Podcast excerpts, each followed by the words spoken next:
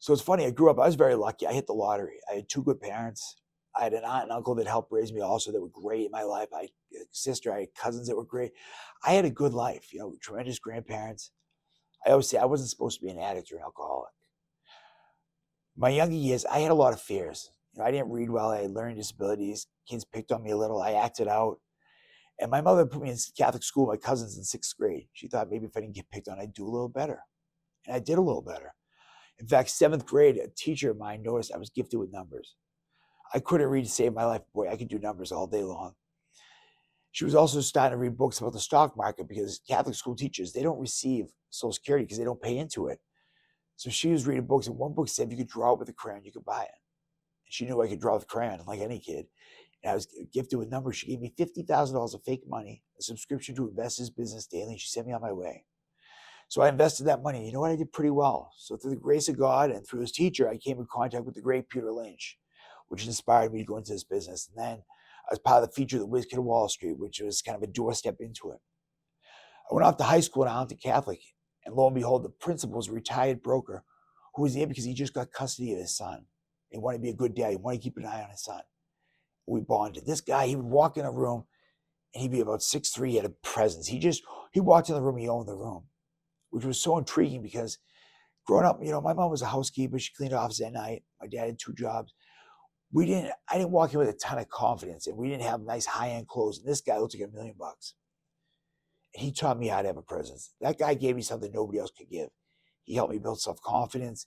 He helped me to understand self appraisal, meaning don't get too big on yourself. There's always somebody who's more successful or bigger or better. And he taught me that humility isn't thinking less of yourself, it's thinking of yourself less. And that's really important. And I've used that a lot over my lifetime. I've learned how to play a role in life. You know that I'm not the most important person in the room, and I'm not the worst. I'm just an average person in the room trying to play a role and help other people. So when I went off to college, you know, I was very fortunate. I knew what I was going to do for a job. I was going to be a financial advisor. So I didn't really get into the drinking and drug and party scene. You know, I drank a decent amount, but not obsessively. In my senior year, I actually stopped drinking altogether because I knew what I wanted to do. I wanted to build a financial practice. And I went off and did that.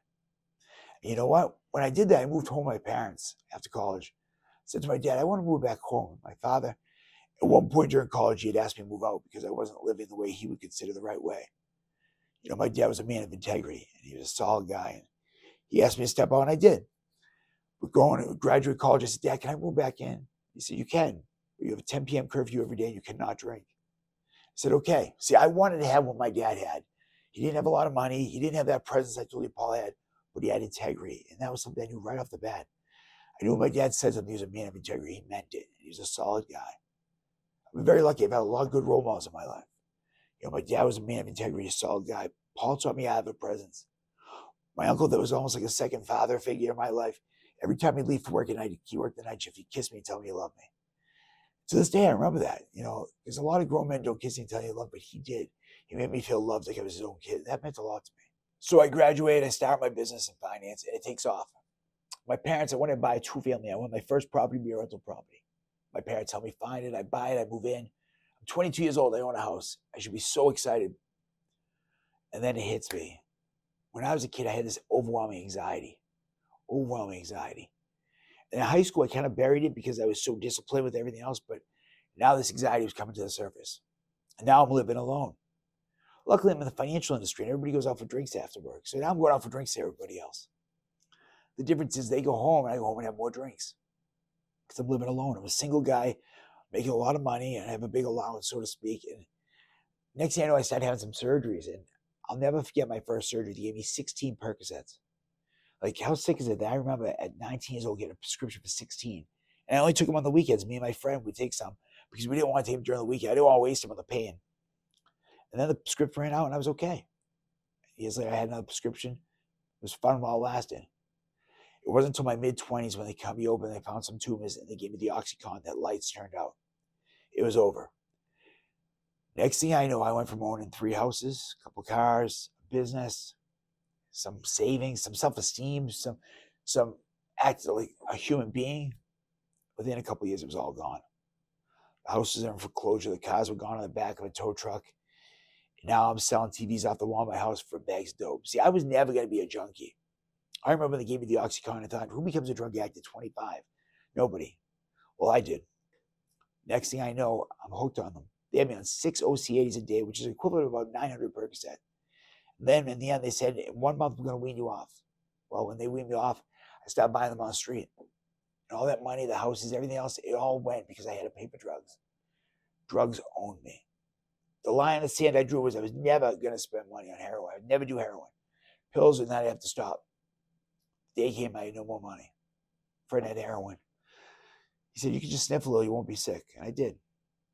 The very next time I was with him, I shot heroin. I had him use. I couldn't do it myself. I looked away. Within a week, I was shooting heroin all day, every day. And it all went. People ask what heroin's like. I tell people when it gets to your body, all your pain, all your stress re- dissipates. So does everything you love.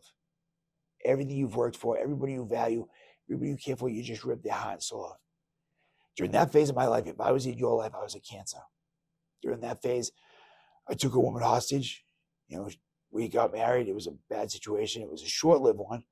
Um, she deserved a lot better, but I was very sick, and I, I gave what I could give. After that, things got real bad. You know, I was on probations. I the addiction got worse and worse.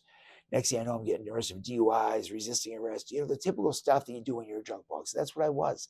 I was a sick, sick guy. It wasn't until I was held in jail one time. The guy who's now the chief of police in Woburn walks by my cell and I said, Don't look at me. I'm just a junkie. Just don't look at me, please. He shook his head. He goes, Ryan, there's one perfect person. We crucified him. You're a good guy. You're just sick. It was the first time somebody looked me in my eye. And here it was a guy who arrested me telling me I'm not so bad. I did a very short time in jail in Billerica. I did a court alternative program where they taught me how to live. I didn't even know how to get up at the same time every day. I couldn't get to sleep the same. My body clock was so off. I was so physically sick. It was amazing to me. But one by one, God put people in my life to help me rebuild my life. During that time, during that window of all the tumultuous, a gentleman named Bill entered my life. Bill was a guy from a 12-step program who tried to help me. I couldn't ha- couldn't take the help. He showed up to see me in jail when I was held in jail for a fight. Shook his head and he said, Are you done? He laughed. I laughed and I said, I am done. He asked my mother's phone number. I said, Why? He said, Because I'm going to call her and see if she's all right. Said, Why are you going to call some old Irish woman and see if she's all right? She's going to be a mess. Because that's what we do. And he called her. I learned then and there what it took to be a man, a man in recovery, a man living the right way. And so that's where my journey began. And I, and I thought it would be easy. I thought, okay, I'll get sober and clean and things will get better. What I didn't realize was the underlying conditions. So what I didn't know was I was bipolar. I had these manic ups and downs that normal people didn't see. You know, there's a saying that normal people see things get upset. People like me see it and the things are neon. And it's true. I had peaks and pits that you couldn't believe. And I had to find a way out. And there is a way out. I thought there was no way out. See, the good thing about drug addiction, alcoholism is there's 12 step programs, there's meetings you can go to. But if you're bipolar or if you get depression, anxiety, there aren't a lot of meetings out there. There aren't a lot of people in your corner that say, hey, I can help you. I've been there. Truth is, it exists. We can help each other. There is a way out. So, whether you're struggling with drugs, alcohol, you're bipolar, you have anxiety, depression, or you simply feel less than, you're going through a midlife crisis, welcome. We've all been there what this is going to be about, what this podcast, what this prog- program is about, is cracking the code. See, every one of us can get pretty close to having our best life. And let's say it's one of those locks, those combinations you line up four different numbers. On a good day, I line up three out of four. On a bad day, one out of four. Very rarely, if ever, do I hit four out of four. Our job with this program is to help you to get that fourth number to line up, to help you to get to know what's inside of you. We don't have the answer for you. Our job is to pull it out of you. So where do we go from here? Well, cracking the code is going to be about the following. It's part of Rebuild with Ryan Skinner. What I'm going to be doing with you and my team is this. We're going to help. First of all, we're going to have one-on-one coaching. We're going to have a weekly coaching call for the Brotherhood. We're going to have guests on once a month. We're going to come together. There's going to be a mastermind group. There's going to be a brotherhood, a community, different teams. You're going to be partnered up with guys going through similar situations, but people have already walked through it. See, the best system I've ever been involved in is a 12 step system because it's completely altruistic. This isn't about making money. I already have a business that brings in revenue and I earn a living. This is about people coming together to help each other.